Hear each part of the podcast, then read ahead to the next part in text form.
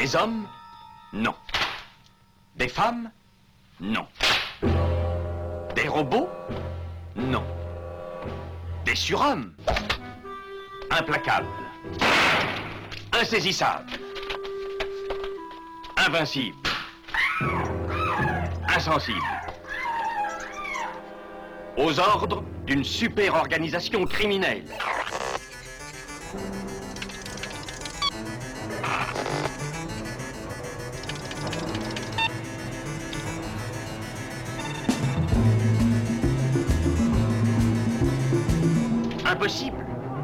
Rien n'est impossible pour... Culture prohibée.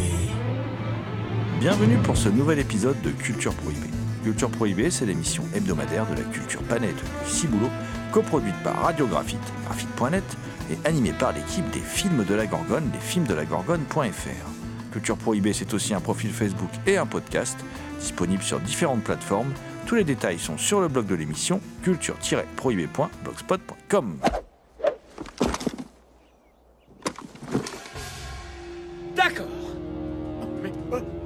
c'est pas vrai ça Vous essayez de me tuer avec une balle de golf Ça vous suffit pas de clôturer ce magnifique terrain pour jouer à votre jeu à la con En plus, vous voulez me flinguer avec une balle de golf Il devrait y avoir des enfants qui jouent ici. Il devrait y avoir des familles qui pique-niquent. Il devrait y avoir un, un zoo ou un parc d'attractions.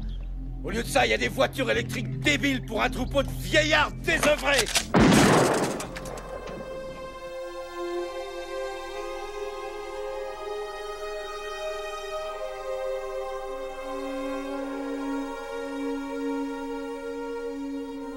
Au sommaire aujourd'hui, une émission entièrement consacrée aux dernières sorties bouquins avec deux livres sortis chez Carlotta Film, à savoir Peter Bogdanovich, Le cinéma comme élégie de Jean-Baptiste Toré, Claude de Givray, L'homme qui venait de la nouvelle vague de Frédéric Taupin. Nous irons également chez Entremise Éditions pour Michael Douglas, un acteur au travail, ouvrage que nous aborderons en compagnie de son auteur Dominique Legrand. Nous évoquerons aussi Derrière les lignes ennemies qui réunit des entretiens avec Jean-Patrick Manchette sélectionné par Doug Headline, ça s'est paru à la table ronde.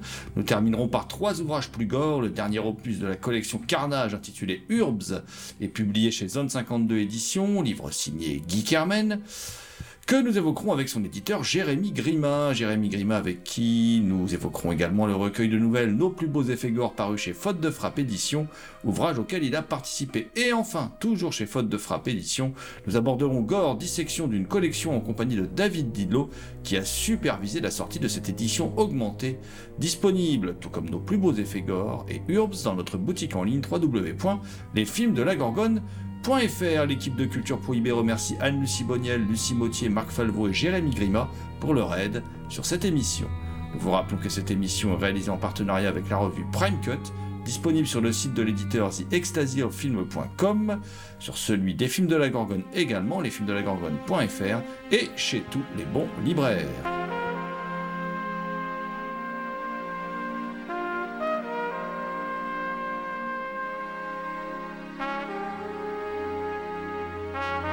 Pour causer bouquin, je suis accompagné d'un lecteur compulsif, hein, euh, Thomas Roland, alias le loup-garou Picard, qui, chaque nuit de pleine lune, rédige de sanglants écrits pour la revue Prime Cut, dont il est le rédacteur en chef. Euh, il est également rédacteur en chef d'ailleurs de l'émission À l'écoute du cinéma diffusée sur RCA. Salut Thomas Salut GG et salut à toutes Nous allons débuter cette émission spéciale sortie bouquin par deux ouvrages parus chez Carlotta Film qui de plus en plus quand même fait paraître, euh, fait paraître des, ouvrages euh, de cinéma, des beaux livres de cinéma, dans des formats en plus à des, à des prix accessibles, dans des formats quelque part entre le livre de poche et le beau livre.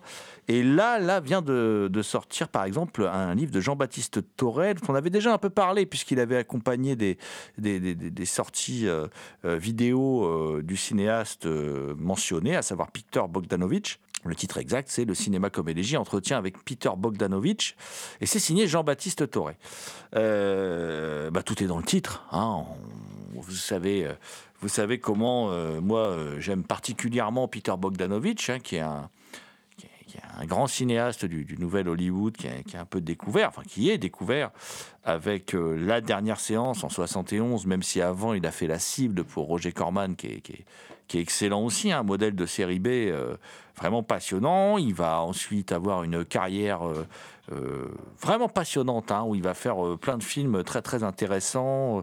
What's Up Doc, hein, La Barbe à Papa, qui sont des, des comédies pour La Barbe à Papa qui, se passe pendant la, Grande Dépression. Il, va construire une carrière vraiment, vraiment chouette, où il va à la fois se faire quelque part un peu historien d'une certaine frange de l'Amérique, hein, euh, et même historien du cinéma d'ailleurs, si on prend par exemple Nickelodeon, euh, et il va faire aussi des films qui vont se planter en fait, mais qui sont des très bons films, euh, comme par exemple Saint Jack, Jack le Magnifique, qui est vraiment... euh, vraiment excellent, qui est disponible chez Carlotta aussi.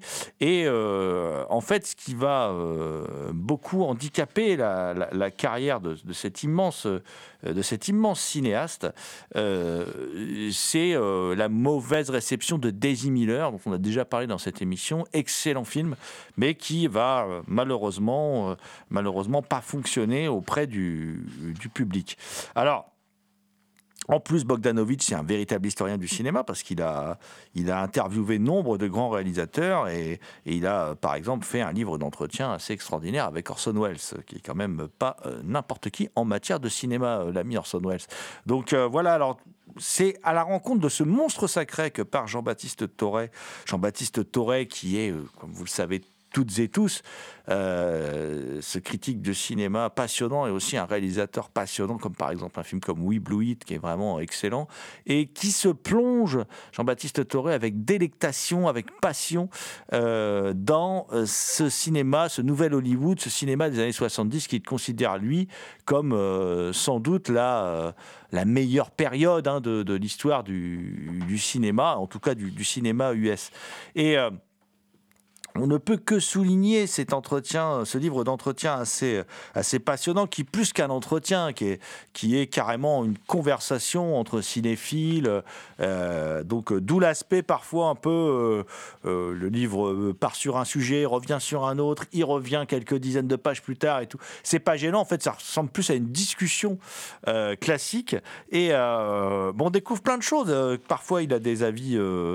Des avis très tranchés. euh, comment, euh, euh, par exemple, il fait pas de cadeau, par exemple à De Palma ou à Gus Van Sant, euh, qu'il aime pas beaucoup. hein. il considère que c'est des gens qui plagient. Voilà, on n'est pas obligé de partager son avis, hein, mais c'est et il n'est pas toujours sympathique. L'ami Peter Bogdanovich, il n'a pas eu non plus une vie. Une vie euh, très simple. hein. Euh, voilà, je vous invite pour en savoir plus à voir Star 80 de Bob Fosse. Euh, tout ça, on en a déjà parlé dans l'émission. En tout cas, ce livre, il est indispensable pour tous les fans du Nouvel Hollywood, pour tous les gens qui aiment Peter Bogdanovich. Et puis, il est indispensable parce que il faut soutenir des éditions telles que celles-ci qui sont pratiquées par Carlotta Film, parce que ce type de livre n'est certainement pas le livre qui va devenir un best-seller. Donc, il faut acheter ce type de livre pour que Carlotta puisse continuer à nous sortir d'autres livres et d'autres livres qui se plongent encore dans des sujets encore plus pointus euh, pour les cinéphiles passionnés que nous sommes. Et là, je vais vous parler d'un autre livre du coup qui est sorti chez Carlotta Film, c'est Claude de Givray, L'homme qui venait de la nouvelle vague. C'est un livre de Frédéric Topin. Euh, et Claude de Givray, c'est pas n'importe qui. Et pourtant, si je vous dis son nom, eh bien, vous ne vous rappelez pas. Et pourtant, il a, il a, réalisé, euh, il a réalisé quelques films. Il était surtout le bras droit de François Truffaut. Et puis, euh, ce livre, en fait, est un livre assez particulier puisque Frédéric Topin, au lieu de, comment euh, euh, de faire des, questions-réponses avec Claude de Givray, a été rencontrer Claude de Givray et interroger Claude de Givray, mais a préféré retranscrire ça un peu comme si Claude de Givray avait écrit son, autobiographie. Euh, du coup, ça donne un livre qui est une sorte de page-turner, hein, comme, disent les, anglo-saxons, c'est-à-dire que, bah, vu qu'il a eu euh, 15 000 vies passionnantes, euh, qu'il a, il a, comment dire, euh, euh, bossé avec euh, tout, tout le monde au cahier du cinéma, enfin, il raconte des trucs assez sympas. Par exemple, il raconte à un moment que Godard euh, avait disparu plusieurs, euh, enfin très longtemps euh, des cahiers du cinéma, des locaux des cahiers du cinéma. Bah oui, parce que pour faire son film, en fait, il avait piqué la caisse du journal. Mais personne lui en voulait, en fait, c'était pas grave s'il avait fait ça pour l'amour du cinéma. Donc il est, revenu bien après, euh, la queue entre les jambes, alors que les autres s'en foutaient, euh, s'en foutaient complètement. Euh, il nous raconte aussi, Claude de Givray, eh ben, sa, son amour des séries B. C'est un vrai fan de, de séries B, c'est un, un, cinéphile fou. Alors Claude de Givray, c'est quand même des films. Alors c'est des films intéressants. Hein, en tant que réalisateur, euh, euh, comme par exemple Tir au flanc 62. Mais euh, c'est des films en fait qui vont pas marcher. En tout cas, lui, pour lui, ça marche pas. Enfin, mais il y a un bon succès critique. Les copains des cahiers du cinéma les aiment bien. Et du coup, il va se tourner vers d'autres choses. Alors, donner des coups de main à son copain Truffaut, évidemment, bosser dans la production, devenir directeur de, la fiction pour TF1 et, et entre autres comment euh, travailler euh, aussi avec euh, des réalisateurs comme Pierre Cast, comme Chabrol, Truffaut évidemment. Enfin, il va, il va faire un paquet de choses euh, hyper intéressantes. Et surtout, par exemple, il est aussi à l'origine du film, puisque c'est normalement Truffaut qui devait le faire, et sur lequel il avait travaillé lui, euh, c'est euh, La petite voleuse hein, de, Claude, Claude Miller. Donc c'est une carrière assez passionnante, c'est un homme très humble qui raconte les choses de manière très simple, très agréable. C'est très agréable à lire, très agréable à suivre. C'est un cinéphile fou de toute façon. C'est toujours intéressant de lire un, un cinéphile fou. Et puis, et puis, surtout. Euh, il y a quand même quelque chose que j'aime beaucoup. Moi, je, retiens euh, une, euh, une, petite citation du livre, je vais, la faire de mémoire, hein, mais il raconte en fait à quel point la période fut oppressante, la période de l'occupation en France qu'il a vécu lui en, tant qu'enfant, et qu'à l'école on lui faisait porter des blues. Et il explique dans le livre qu'il y, a des, qu'il y a des hommes politiques aujourd'hui qui sont nostalgiques de cette époque et qui disent qu'il faut faire porter des blues pour gommer les différences sociales. Et lui, et lui, il répond, on met les blues, ce n'est pas pour gommer les différences sociales, c'est pour les tâches. Parce qu'il explique que comme à l'époque, il, travaillait beaucoup à l'encrier, il se faisait tous plein de tâches, donc les blues, c'était juste pour pas se tâcher. Donc il utilise cette belle image pour dire ce qu'il pense des, des, des, comment dire, euh, comment, il, comment exècre ces hommes politiques qui veulent imposer le, port de la blouse et, qui sont tous quand même globalement très à droite, plutôt de droite. Et, j'aime beaucoup cette, du coup cette idée de dire les, les blues euh, à l'école, euh, c'était pas pour gommer les, classes sociales, c'était pour les tâches. Et moi, je trouve ça très, très beau. Donc, je vous recommande vivement ce livre qui, qui se dévore, s'appelle Claude de Givray, L'homme qui venait de la nouvelle vague. C'est un livre de Frédéric Topin, alors Frédéric UE, hein, évidemment. Euh, et c'est disponible chez euh, Carlotta Film.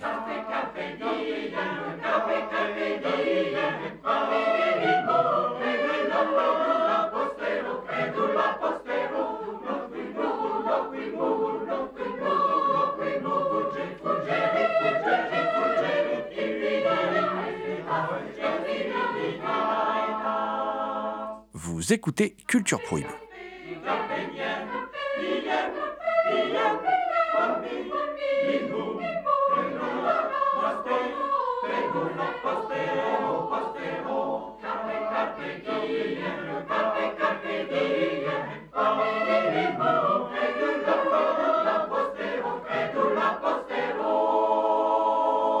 Pour rester dans le domaine des livres de cinéma, on va maintenant parler de Michael Douglas, un acteur au travail, un livre de Dominique Legrand paru chez Entremise Éditions.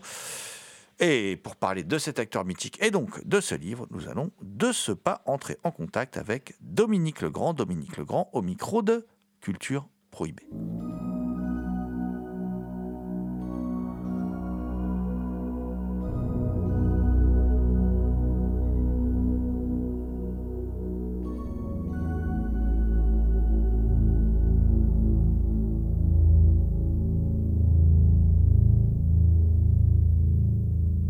Bonjour Dominique Legrand.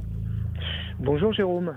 Pourquoi un livre sur Michael Douglas D'autant que tu écris Les raisons pour lesquelles nous apprécions les acteurs sont souvent obscures. Alors pourquoi Michael? Ah, alors effectivement, tout est un petit peu dans cette réponse. C'est vrai que les, les raisons pour lesquelles on, apprécie euh, une actrice ou un acteur, euh, ben, parfois on a du mal à les définir. Alors c'est vrai que j'avais jamais écrit sur un sur une comédienne ou un comédien. Hein. Euh, pourtant on est entouré dans notre vie de cinéphile, on est entouré de visages de comédiennes et comédiens qui sont qui sont tellement ancrés dans notre vie qu'ils finissent par devenir familiers. Euh, mais c'est vrai que je, trouvais ça plus facile d'écrire sur un réalisateur parce que voilà, on peut s'appuyer sur des images, on peut s'appuyer sur une mise en scène, euh, c'est plus facile que de travailler sur, on peut dire, sur un acteur. Alors, pourquoi Michael Douglas? Parce que, alors, c'est c'est pas forcément l'acteur de mon enfance. C'est ça qui est assez étonnant, c'est que voilà, c'est pas une révélation et je mentirais de dire si voilà que ça fait euh, 40 ans que je vais écrire sur Michael Douglas, c'est pas vrai. Euh, L'acteur de mon enfance, euh, moi c'était Charlton Heston, bon parce que je suis d'une génération effectivement, j'étais ado dans les années 70 et euh, voilà Charlton Heston, c'était La planète des singes, c'était Soleil vert, c'était euh, euh, c'était tout ça, c'était euh, Le Survivant, 747 en péril, enfin tous ces films qui, vraiment qui me voilà, que, je voyais à l'époque. Mais euh, Michael Douglas, c'est plus à l'origine un souvenir de télévision. Euh, quand j'étais enfant, c'est le souvenir des rues de San Francisco, où là j'ai commencé effectivement à, le découvrir euh, comme acteur. Euh, j'avais pas encore vu beaucoup les films de son père, c'est ça qui est assez amusant parce que bon voilà j'étais j'étais assez jeune, euh, je découvrais la télévision à l'époque, je regardais en noir et blanc d'ailleurs si mes souvenirs sont bons. Et voilà, je découvrais cette série où il était absolument génial, euh, jeune, jeune acteur, hein, avec euh, Carl Maiden. Et puis, euh, et puis après, ce qui m'a intéressé, c'est de voir son parcours. C'est de découvrir, en fait, finalement, l'acteur qu'il était au fur et à mesure que les décennies passaient.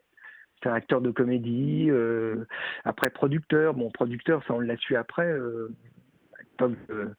de Vol au-dessus d'un coucou, et puis après acteur dramatique euh, à partir de, de l'année 87 avec le, le, double sacre qui est Wall Street et Liaison fatale, et puis après un acteur vraiment de, de premier plan, si on peut dire.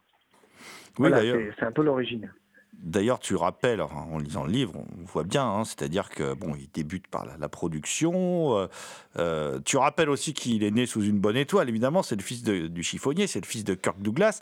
C'est pas si simple quand même d'être le fils d'une légende vivante, hein, quand même. Faut, il faut, il faut bien le dire. Mais effectivement, euh, quand je lis le livre, je m'étais pas rendu compte à quel point Michael Douglas, en fait, c'est un acteur incroyablement, pour employer un terme euh, de, de, de, producteur, bankable, parce qu'en fin de compte, il a quasiment jamais euh, quitté la, tête des, box-office. Euh, la nuit des juges, à la poursuite du diamant vert, le diamant du Nil, Wall Street, Basic Instinct, Liaison fatale, tu l'as rappelé, The Game avec Fincher, Traffic avec Soderbergh. En fait, des années 80 aux années 2000, il règne il règne vraiment sur le cinéma américain, sur le cinéma états-unien. Et euh, avant de prendre une retraite plutôt dorée à la télévision, c'est quand même une sacrée carrière. Ah oui, c'est une, carrière euh, exemplaire, si on peut dire. Il, a beaucoup travaillé pour ça. C'est pour ça que j'ai sous-titré euh, le livre Un acteur au travail, parce que rien n'était rien n'était donné au départ. Hein. Euh, voilà, effectivement, c'était difficile de passer après un père comme Kirk Douglas, mais qui a été un père plutôt, euh, on va dire plutôt plutôt bienveillant et puis plutôt euh, plutôt aimant avec ses avec ses quatre fils. Il a eu quatre fils.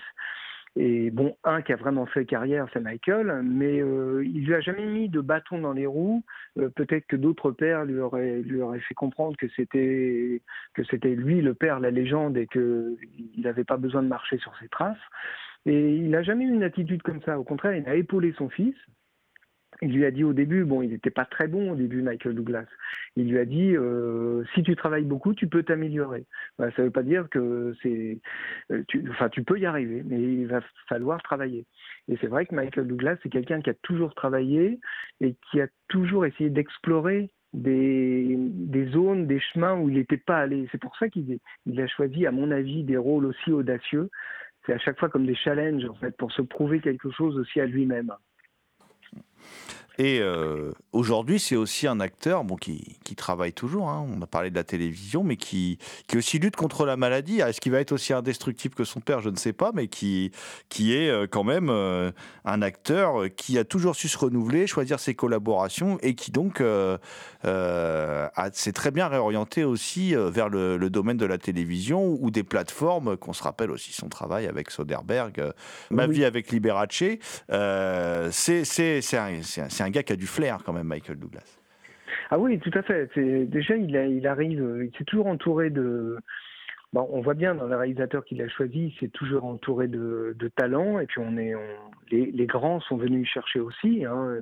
Effectivement, Verhoeven, euh, euh, Fincher, euh, bon, euh, Joel Schumacher, qui est effectivement ce, ce projet de chute libre, qui est vraiment un, un film très subversif, hein, très, très politiquement incorrect pour le coup, assez gonflé quand même. Et c'est vrai qu'aujourd'hui, bon, il y a eu cette série qui s'appelle La méthode Kominsky, qui est, bon, qui est, très, euh, à la fois très drôle et très émouvante parce que euh, c'est- amusant de voir que il a commencé à la télévision. hein, et puis euh, finalement, il y a cette série où maintenant, bon, c'est un vieil homme, mais c'est amusant parce qu'il il en joue, il, parle de ses problèmes de santé, de ses problèmes de prostate et tout ça. Alors c'est amusant de se remémorer effectivement euh, Michael Douglas à l'époque de harcèlement ou de Basic Instinct ou liaison fatale, et de voir qu'aujourd'hui il parle de ses problèmes de, prostate, de voilà, de et, que son corps a du mal à suivre finalement. Mais euh, c'est vrai qu'il a, il est toujours resté dans la lumière. hein, et effectivement, il a, il a, lutté contre la maladie il a à peu près une 10 ou 15 ans. Il a eu un cancer de la gorge qui était, euh, qui était vraiment euh, très, très préoccupant. Et puis, il s'est beaucoup battu. Et puis, euh, finalement, il a, il a vaincu la maladie. Et puis, euh, il est, c'est vraiment, oui, oui, il est à, il est à l'image un petit peu de cette lutte. C'est-à-dire que ça a toujours été un combattant et, et quelqu'un qui n'a jamais baissé les bras dans tous ses rôles, en fait. Euh, C'est une qualité, là, par contre, qu'il partage avec son père Kirk Douglas. hein. Ah, on- va, on, va donc rappeler ce livre, ça s'appelle Michael Douglas, un acteur au travail. Alors là, tu nous en as dit qu'un tout petit peu, et pour en savoir beaucoup plus, il faut lire ce livre, donc signé Dominique Legrand, est disponible chez Entremise Éditions.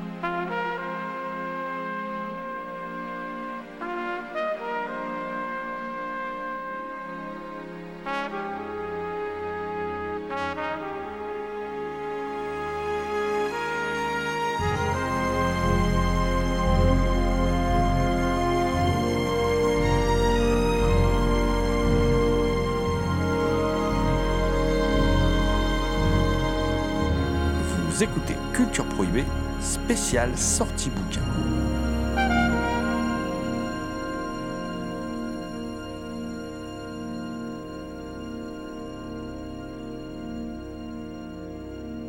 Nous vous rappelons que Dominique Legrand, que vous venez d'écouter, est donc l'auteur de Michael Douglas, un acteur au travail, et que ce livre est disponible chez Entremise Édition.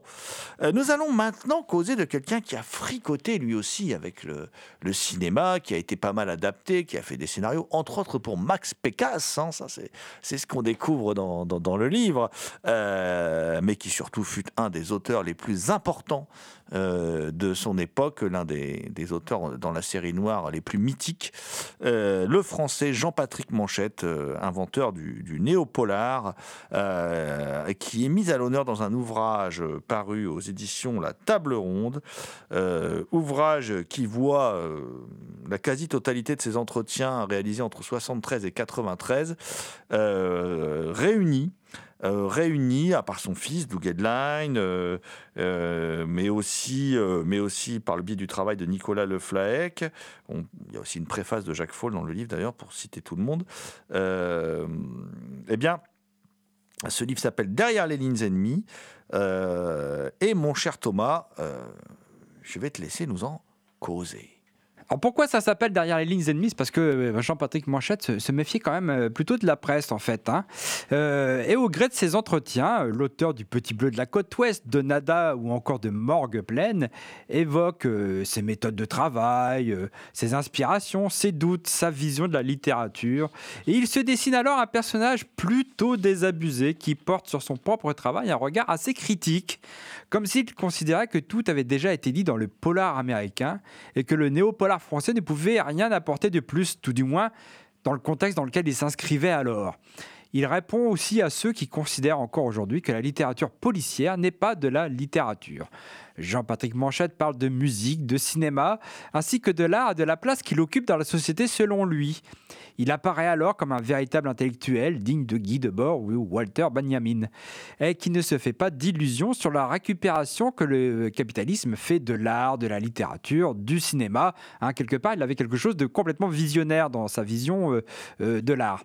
Euh, certaines interviews sont hilarantes, comme cette retranscription d'un passage de l'émission d'Apostrophe de Bernard Pivot, où est également présent ADG, un autre écrivain de la série noire euh, plutôt branché provoque. hein, et ADG était un journaliste d'extrême droite qui travaillait à Minute. hein.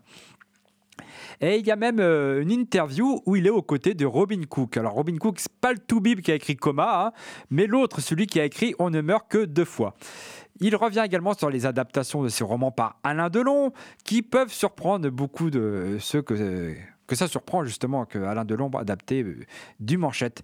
Le rapport qu'il entretient avec elle, sur ses influences littéraires, sur ses maîtres en matière de romans noirs, ses découvertes, notamment euh, ses coups de cœur, notamment pour euh, Edmund No- Norton, hein, l'auteur du roman qui inspira John McCabe au cinéma à, Robert Altman. Derrière les lignes ennemies se lit comme une biographie, tellement lire toutes ces interviews à la suite dévoile beaucoup de l'écrivain. Les amateurs de ses écrits, qui ont déjà lu son journal, sa correspondance, ses chroniques cinéma et littéraires, n'auront pas l'impression de découvrir quelque chose.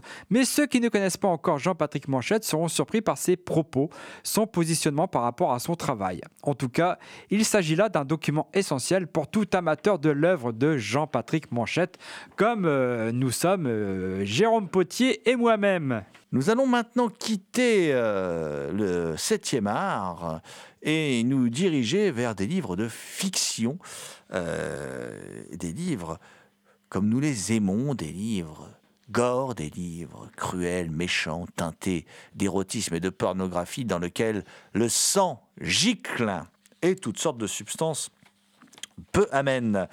Euh, on va commencer par le dernier opus de la collection Carnage, signé Guy Kermen. Guy Kermen, qui n'est autre que notre ami Zaroff, hein, voilà. La collection Carnage, c'est Zone 52 édition hein, qui est derrière. Le livre s'appelle Urbz, U-R-B-Z-H, et euh, c'est un, un roman, euh, voilà, euh, vraiment excellent. Enfin, un des meilleurs. Moi, pour moi, c'est un des meilleurs euh, ouvrages de son auteur, un des meilleurs Zaroff. Euh, Je le préfère, par exemple, à Acid Cop, qui était déjà apparu dans cette collection.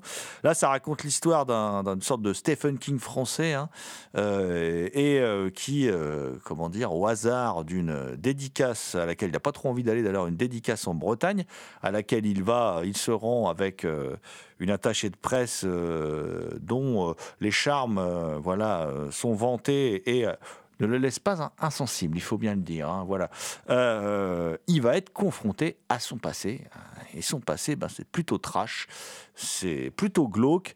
Et c'est euh, plutôt bien dégueulasse en fait. hein, voilà. Alors euh, euh, Zaroff a changé de pseudo pour faire quelque chose de plus soft, soi-disant. Moi, je vois pas en quoi c'est plus soft que ces autres bouquins. Voilà. Euh, c'est bien radical. La deuxième partie du, bouquin, c'est euh, clairement euh, un remake sur fond de Darknet euh, et euh, de théorie complotiste, un, remake des chasses du comte Zaroff en version hardcore euh, avec des protagonistes tout nus. Voilà. Euh, et euh, non, non, on est clairement dans, dans- la pure littérature à ne pas mettre devant tous les yeux. hein. Et d'ailleurs, on va en parler tout de suite avec l'éditeur de cet ouvrage. L'éditeur de cet ouvrage, donc, euh, qui s'appelle Jérémy Grima, qui est le patron de Zone 52 Éditions. Euh, Jérémy Grima, donc, éditeur de Urbs, nouvel opus de la collection Carnage. Donc, Jérémy Grima au micro de Culture Prohibée.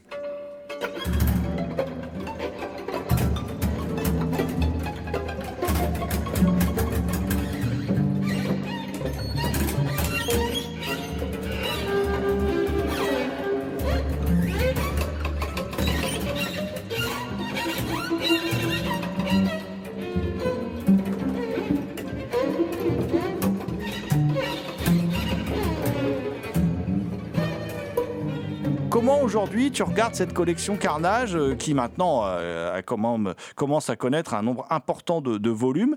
Donc collection Carnage publiée par les éditions Zone 52, qui maintenant existe depuis plusieurs années et s'est installée dans le paysage de la littérature, comme tu le dis toi-même, et on y reviendra, pornogore qui de l'Hexagone.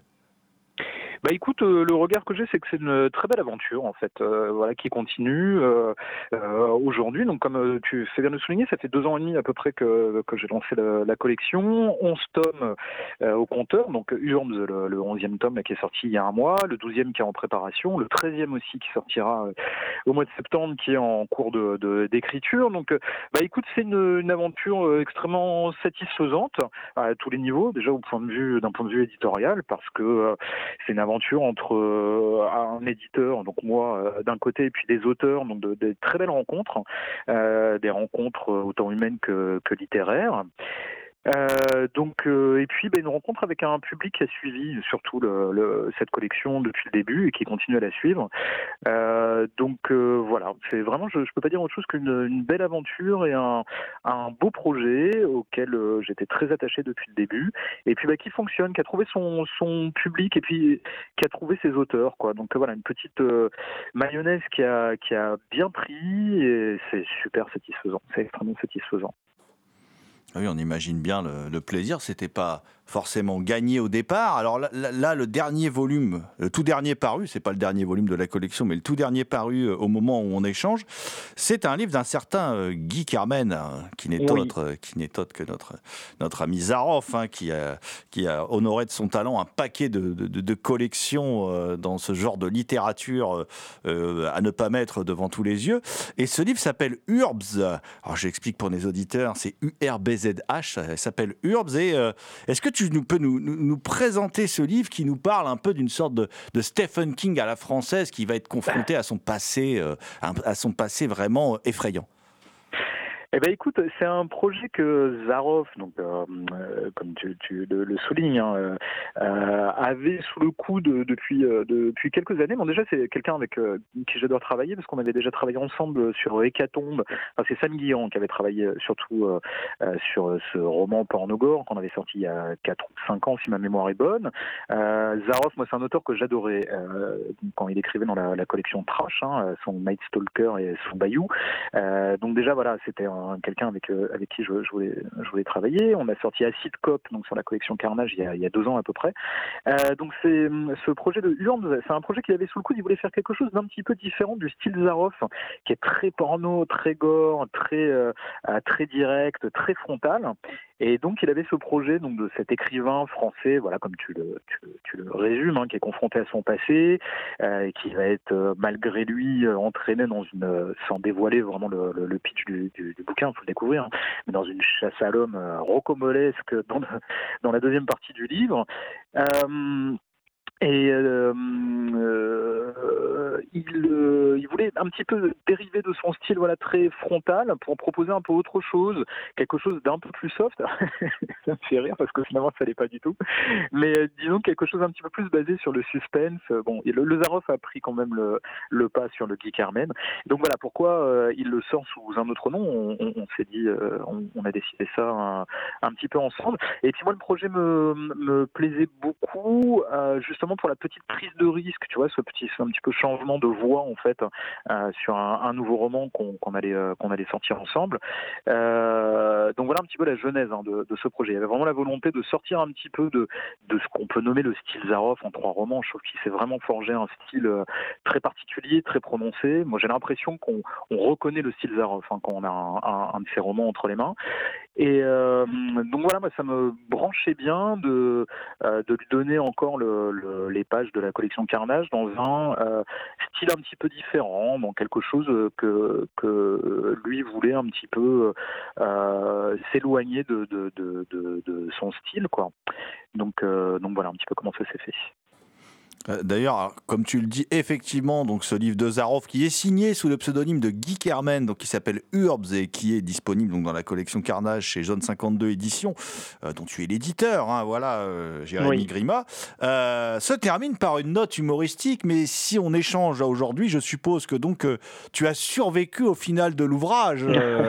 ah non, Pour le moment, pour le moment, je, je suis peut-être encore recherché. Ça se trouve, j'ai encore une demi-heure à vivre, à débarquer euh, dans ma salle de classe où je suis en ce moment euh, pour euh, finalement me faire la peau. Oui, oui, c'est rigolo. Il y a une petite, euh, un petit Easter egg à la fin où il me reprend le- les auteurs de la collection Carnage qui vont être pourchassés par le tueur de, de. Euh, voilà, on spoile pas la fin, mais euh, ouais, il y avait cette petite mise en abîme que je trouvais assez rigolote euh, à la fin. Et puis, euh, et puis tu vois, qui va un petit peu plus loin parce que euh, quand tu me, quand on parlait de la collection Carnage et de la satisfaction euh, de pouvoir la gérer, hein, comme je le fais depuis deux ans et demi, euh, c'est qu'il y a vraiment une notion d'équipe et de, franche camaraderie entre tous les auteurs.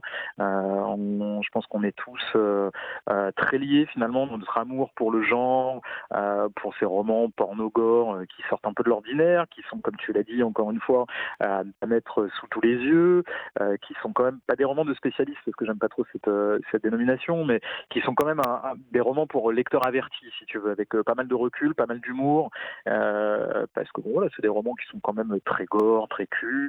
Euh, il faut avoir un petit peu de recul pour pour pouvoir les apprécier à leur juste valeur, quoi.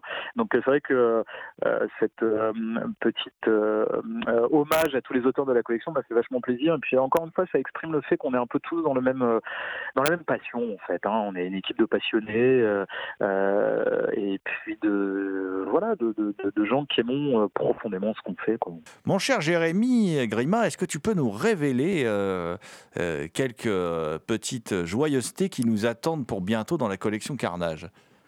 Oui, complètement. Mais là, je suis en train de travailler sur les, la finalisation du prochain tome, donc le tome numéro 12, euh, qui doit sortir, si tout se passe bien, à la mi-juin, là, de- donc euh, voilà, dans les, dans les semaines qui viennent. Et j'en suis extrêmement heureux parce qu'il est signé Christophe Sieder, qui est un auteur que j'aime particulièrement. Donc, il a signé tout le, le, le cycle de Merde Vergorod, hein, qui travaille dessus, qui est édité au Diable Vauvert, et qui avait sorti pour moi le chef-d'œuvre de la collection euh, Trash, euh, Nuit Noire, qui est un roman que, que j'aime euh, profondément. Donc voilà, Christophe a écrit un, un roman dans l'univers de Merde Vergorod, pour resituer peut-être pour tes auditeurs qui connaissent pas forcément, tous ces romans se situent dans un pays imaginaire en Europe de l'Est, hein, qui s'appelle. Euh, et donc ça fait plusieurs romans qu'il place toutes ses actions dans cet univers qu'il a inventé A à Z. Donc euh, c'est un roman qui va faire partie de ce cycle de euh, X romans qui vont sortir tout au long des années. Donc le roman s'appelle Vive le feu. Il va être un petit peu différent de ce que j'ai l'habitude de proposer dans la collection Carnage, moins euh, moins genré dans le sens où on aura moins à faire à une sorte de série B d'horreur comme on en a sorti beaucoup sur la collection, mais quelque chose de plus rêche, de plus frontal, pour moi aussi de peut-être plus sensible quelque part, parce que je trouve que dans ces dans ces romans il y a une sorte de, de profonde mélancolie, d'attachement au personnage qui est, qui est très symptomatique de son écriture. Euh, donc voilà, on va changer un petit peu de, paradigme pour ce roman. Après, c'est une de mes volontés aussi, en fait, de proposer des choses différentes à chaque fois pour surprendre le lecteur, puis pour varier les plaisirs. Euh, donc voilà, une, histoire d'amour un peu tordue, euh, avec des personnages toujours aussi désespérés que dans, ses romans précédents. Donc voilà, c'est un roman qu'il avait écrit il y a quelques années, qui n'était pas sorti, qu'il a remanié complètement pour la collection. Il m'a fait le, grand plaisir de me confier le manuscrit. Donc ça, c'est Vive le feu, ça sort au mois de juin. Euh, on peut dire, un Sanction 2 est dans les tuyaux. Euh, donc ça, ce sera pour le dernier semestre de 2023, donc euh, signé Talion. Voilà, qu'on prenne qui pourra, qui se cache derrière ce pseudonyme très mystérieux. Donc voilà, c'est un roman qui nous a été beaucoup demandé, la suite des aventures de, Barbara et des, euh, des horribles personnages de Sanction, et un roman de Elodie Denis, euh, qui est une journaliste dans le super magazine New Noise, meilleur magazine de musique en France, euh, s'il en est, euh, voilà, qui va être son deuxième roman, euh, que je n'ai pas lu encore, qui est en cours de finalisation. Donc voilà, ça c'est pour les trois tomes, euh, les prochains à sortir. Pour la suite des événements, euh, bah, c'est là où il y a un petit peu plus d'incertitude, dans le sens où bah, on va voir, tu sais, on- je suis dans une, on va parler de manière tout à fait pragmatique, hein, dans une économie euh, qui fait que je peux pas me projeter plus loin. Là déjà trois romans, c'est déjà beaucoup hein, pour moi de, pouvoir projeter le, futur de, mes activités dessus, du moins des activités de la collection. Donc pour la suite, il y a encore des projets dans les tuyaux, mais je peux pas vraiment en parler parce que tout dépendra, bah voilà, de- tout simplement des ventes hein, de, de, des prochains tomes. Si les lecteurs continuent à suivre, bah, il y a des projets dans les tuyaux, notamment avec des auteurs qui vont revenir, euh, parce qu'il y a une demande de la part des auteurs et du public. Euh, donc voilà, des, romans originaux et des suites aussi de, certains des tomes qui sont parus dans la collection Carnage. Donc tout ça, c'est des projets qui sont sous le coup. Moi, j'aimerais bien aller jusqu'à 20 tomes. Euh, je pense que ce serait, ce serait plutôt sympa. Après, j'arrêterai de toute façon. Je pense que c'est pas une collection. Enfin, donc je dis ça, j'en sais rien. J'ai encore peut-être un an ou deux pour changer d'avis. Mais non, les projets sont bouclés. Hein. Là, je, pourrais avoir potentiellement les 20 prochains tomes. enfin, pas les 20 prochains, mais du moins le, les 8 prochains pour pouvoir terminer la collection sont dans les tuyaux, quasiment écrits. donc voilà, beaucoup d'auteurs qui vont revenir. Donc voilà, le Siebert, le Elodie Denis et le Talion, le Sanction 2. C'est vraiment les trois gros projets qui verront le jour quoi qu'il arrive. Bon, en parlant de Talion, bon, on ne sait pas qui c'est, hein, mais on, on, va, on va dans, dans, dans, la suite de cette émission, on va aborder avec un certain David Didlot euh, ouais. la réédition de Gore, dissection d'une collection, euh, qui est publiée aux éditions euh, Faute de frappe. Gore, oui. dissection d'une collection, qui, qui, est la collection Gore, hein, qui fait rappel à, avec cette collection Gore mythique du fleuve noir, qui, qui est une collection qui, sans laquelle n'aurait pas existé la collection Carnage, je pense qu'on peut sûr. le dire, qui en découle. Ah bah oui, D'ailleurs, la collection Carnage est abordée dans cette édition augmentée de Gore, dissection d'une collection de, de, David Didlot, donc publiée par Faute de Frappe. Et cet ouvrage est accompagné d'un euh, ouvrage qui s'appelle Nos plus beaux effets Gore, toujours édité par Faute de Frappe, qui réunit des nouvelles d'auteurs mythiques. Hein. On y retrouve par exemple Jean-Pierre Audrevon, mais on, on, y retrouve aussi par exemple notre ami euh, Zaroff euh, pour oui. une, une, nouvelle euh, force sympathique euh, et très balèze quand même, où on a réussi à faire en quelques pages une sorte de, de, de, de nouvelle chorale hein, où il y a plein plein de personnages principaux qui se terminent par un massacre dans une piscine, mais j'en dirai pas plus. Et, et, et, pour nos plus beaux effets gore, toi tu as écrit la, la préface dans laquelle tu, tu nous dis que la littérature porno gore c'est un, euh, c'est un, comment dire, une activité de sale gosse. Donc, ouais. euh, doit-on en déduire que tu es, nous sommes tous, des sales gosses? Oh bah oui, bah oui parce que oui la littérature de sale gosse parce que écoute on parle beaucoup de, de pipi, de caca, de sperme et de sang euh, dans ces euh, dans ces dans ces nouvelles ou dans ces dans, dans ces romans. Et je pense que quelque part euh, ça nous fait tout aussi rire que ça nous que ça nous amuse de, de, de, de, de provoquer un petit peu. Euh, tu vois, on a, on a un peu des grands enfants euh, quand on écrit ou quand on édite ce genre de roman. On aime bien choquer sans que ce soit vraiment bien méchant, mais il y a ce côté un petit peu, euh, ouais, un peu sale gosse. On a, on a envie un peu de d'écouter, de, de, choquer les gens. Et en fait, je pense que quelque part, ça nous fait bien rire et ça nous amuse profondément, quoi. donc oui, oui, c'est totalement assumé ce côté sale gosse, ouais.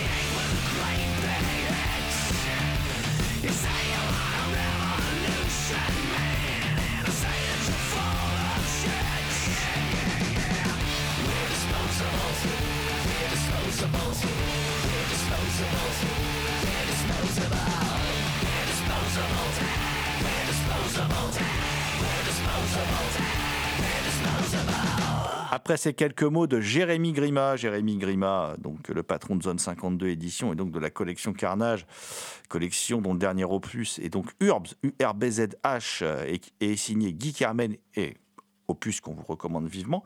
On va maintenant euh, causer en compagnie de David Didlot de la ressortie de son ouvrage culte, euh, ressorti dans une édition augmentée euh, chez l'éditeur Faute de Frappe, euh, éditeur fou.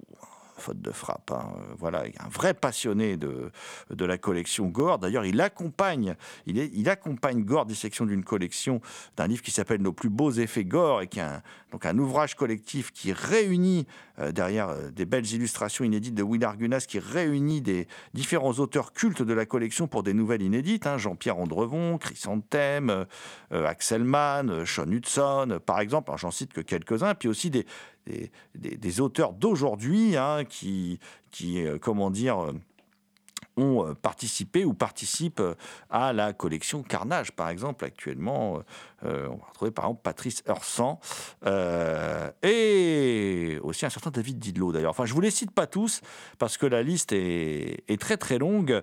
On vous recommande chaudement ces deux ouvrages, donc Nos plus beaux effets gore et Gore dissection d'une collection.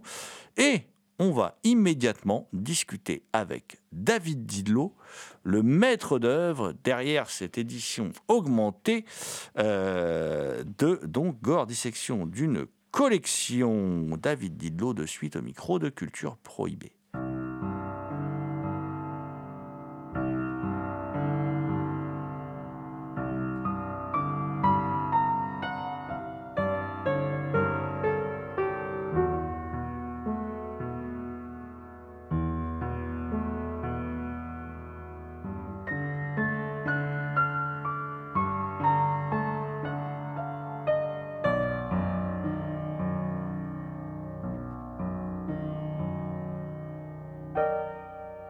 Bonjour David Didlot. Bonjour Jérôme. Alors tu es aujourd'hui avec nous pour aborder Gore, dissection d'une collection, la nouvelle édition augmentée qui, qui vient de, de sortir chez nos amis de Faute de Frappe chez l'éditeur Faute de Frappe, avec une superbe couverture signée euh, Will Argunas, qui officie euh, très régulièrement pour la collection Carnage chez Zone 52 Édition. Euh, avant de parler du livre en lui-même, peux-tu nous rappeler ce qu'était la collection Gore? Alors écoute, la collection Gore, euh, c'est une collection qui était parue euh, au Fleuve Noir euh, dans les années 80, euh, en 85 très précisément, tu vois, au mi-temps hein, vraiment des, des années 80, et euh, qui a qui a duré euh, jusqu'à 1990 en fait, qui a couvert toute la deuxième partie des années 80. Euh, bon, euh, il y a eu euh, 118 volumes sans compter les hors-séries, hein, euh, au nombre de deux. Et euh, c'était un rythme de parution assez, assez élevé, hein, puisqu'on avait euh, deux volumes généralement qui sortaient par mois. Tu vois, et euh, c'était des romans, bon, très craspec, hein, euh, très gore, euh, bah, comme le nom l'indique, euh, euh, très portés aussi sur le sexe pour beaucoup d'entre eux, réunissant autant presque d'auteurs français que d'auteurs anglo-saxons qu'on était allé chercher, qu'on avait traduit en français. Voilà, hein, la collection Gore, c'est une collection bon, qui a marqué les esprits parce que les visuels des couvertures étaient très très agressifs, tu vois, et, et les romans, bon, n'hésitaient pas à aller très très loin hein, euh, dans l'horreur et dans le sanglant. Donc c'est une, collection un peu matricielle, on va dire, de toutes les collections euh, qui sont sorties jusqu'à aujourd'hui, comme Carnage, comme Trash un peu avant. Voilà, c'est une collection, oui, euh, très très 80s en fait, hein, qui correspond un petit peu à l'avènement, à l'âge d'or aussi de la, de la VHS. Et donc aujourd'hui, cette collection Gore, collection mythique à laquelle tu avais consacré donc un ouvrage, Gore, dissection d'une collection paru chez nos amis d'Artus Film, eh bien aujourd'hui, l'éditeur Faute de Frappe en propose une nouvelle édition augmentée. Euh, pourquoi, David, justement, faire une nouvelle édition augmentée de cet ouvrage? Alors, euh, à cela, plusieurs raisons. Euh, première raison, si tu veux, c'est que comment euh, on me l'a proposé. on me l'a proposé. Euh, donc euh, l'éditeur Marc Falvo, hein, des éditions Faute de Frappe, euh, m'avait proposé de rééditer euh, cet ouvrage initialement paru chez Artus parce que tout bêtement, il était euh, épuisé. Parce qu'il était épuisé et que euh, certains lecteurs, euh, certains amateurs demandaient euh, bah, où est-ce qu'on pouvait le trouver, euh, est-ce qu'il était encore disponible, et malheureusement, il était épuisé. Donc, si tu veux, la première raison, c'est celle-ci. Euh, et euh, inutile de te dire que quand euh, Marc Falvo, donc de, de, de Faute de frappe, m'a proposé ça, j'étais enchanté. Alors moi, je n'ai pas les droits, hein, je n'avais pas les droits sur le livre, si tu veux. Hein, euh, c'est pas moi qui avais les droits, et donc il a racheté les droits à Artus donc a accepté. Ensuite, la deuxième raison, euh, en dehors de, du, fait qu'il soit épuisé, c'est que bah, il y avait encore beaucoup de choses à dire, tu vois, et beaucoup de gens euh, à interroger en fait.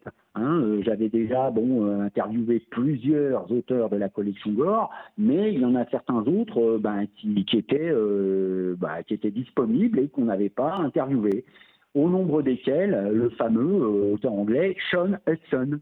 Euh, donc euh, voilà, une interview de Sean Hudson, euh, bon, pour nous, c'était un petit peu la frise, tu vois, sur le gâteau. Et donc voilà. Et puis, donc des interviews nouvelles, Hein, et puis également des renseignements que j'avais glanés hein, ici ou là euh, pour enrichir eh ben, euh, l'histoire tout bêtement euh, de cette collection. Hein, et on a trouvé ça, oui, ben, plutôt, plutôt pertinent, tu vois, d'éditer ben, une nouvelle édition enrichie et augmentée. Voilà, hein, ce qui fait que le livre est plus gros, tu vois, que, que l'édition originale, bien sûr. Euh, oui, le livre est, beaucoup, plus, beaucoup plus épais, effectivement. Euh, et il est accompagné, ce livre. Euh, alors, tu as bien expliqué à l'instant, il y a des choses en plus hein, dans cette édition augmentée. Hein, dont même une postface de l'éditeur aussi, hein, d'ailleurs, Marc Falvo. Enfin, il y a pas mal de petites choses de ci, de là. Bon, voilà. Et tu l'as dit toi-même, des interviews en plus. Voilà, pas mal de choses très intéressantes. Et puis, il y a un bonus, une sorte de, de super bonus euh, que l'éditeur Marc Falvo a fait euh, paraître pour accompagner cette sortie. C'est le bel effet gore. Euh, le bel effet gore qui accompagne donc euh, la ressortie en édition augmentée de Gore Dissection d'une collection. Et dans ce bel effet gore, ben, en fait, il y a plein de nouvelles gores dans l'esprit de l'époque, euh, avec entre autres Jean-Pierre Andrevon par exemple, et puis, euh, et puis plein d'autres, hein, voilà, Zaroff, tout ça, mais il y a aussi euh, en particulier une certaine nouvelle, le dossier 45.2, signé d'un certain David Didlot, qui est une variation autour du snuff movie, tu peux donc pas t'en empêcher en fait. oui, j'ai un ami qui m'a dit qu'on retrouvait mes marottes euh, dans cette nouvelle. Tu as raison, l'adolescence, euh, bon, euh, les conflits de génération, et puis effectivement, euh, euh, bon, le, le, motif du snuff, c'est vrai, c'est quelque chose qui me travaille, quelque chose qui me traumatise en fait, hein, tu vois, je suppose, hein, et qui, qui, oui, qui me travaille en profondeur. Et donc, voilà, j'ai rédigé cette nouvelle. Alors, nos plus beaux effets gore, en fait, c'est une idée vraiment, hein, je tiens à signaler, c'est une idée de, Marc, hein, de Marc Falvo, donc hein, de faute de frappe, euh, qui voulait accompagner donc la sortie euh, de, Gore Dissection d'une collection, d'un recueil de nouvelles en forme d'hommage tu vois, la collection. De là, euh, la reprise en quelque sorte du titre du petit livre qui était paru déjà hein, dans les années 80 qui s'appelait Le plus bel effet gore et euh, le bel effet gore, pardon, le bel effet gore. Et là, il a repris le titre en le mettant au pluriel et en euh, convoquant, j'ai envie de dire, alors des auteurs de la collection Gore, ça c'était super euh, sympa de leur part déjà, tu vois, euh, des auteurs de la collection Gore venus signer une nouvelle inédite, tu vois, et puis des gens, on va dire, des, des, des auteurs de la entre guillemets de la nouvelle génération, Hein, euh, donc voilà, réunir des, des, plus anciens et des plus jeunes entre guillemets. Et je trouvais que c'était une super idée, quoi, une super idée de la part de Marc. Et euh, bah, on aboutit donc à ce, ce beau, ce beau, euh, ce beau recueil de nouvelles, quoi, euh, qui sort en parallèle, euh, en parallèle de, de, de mon livre, quoi. Vous venez donc d'écouter David Didlot, euh, auteur de Gore Dissection d'une collection et co-auteur de Nos plus beaux effets Gore, deux ouvrages parus chez Faute de Frappe Édition. Nous vous rappelons que ces deux ouvrages sont disponibles dans la boutique en ligne des films de la Gorgone, www.lesfilmsdelagorgone.fr.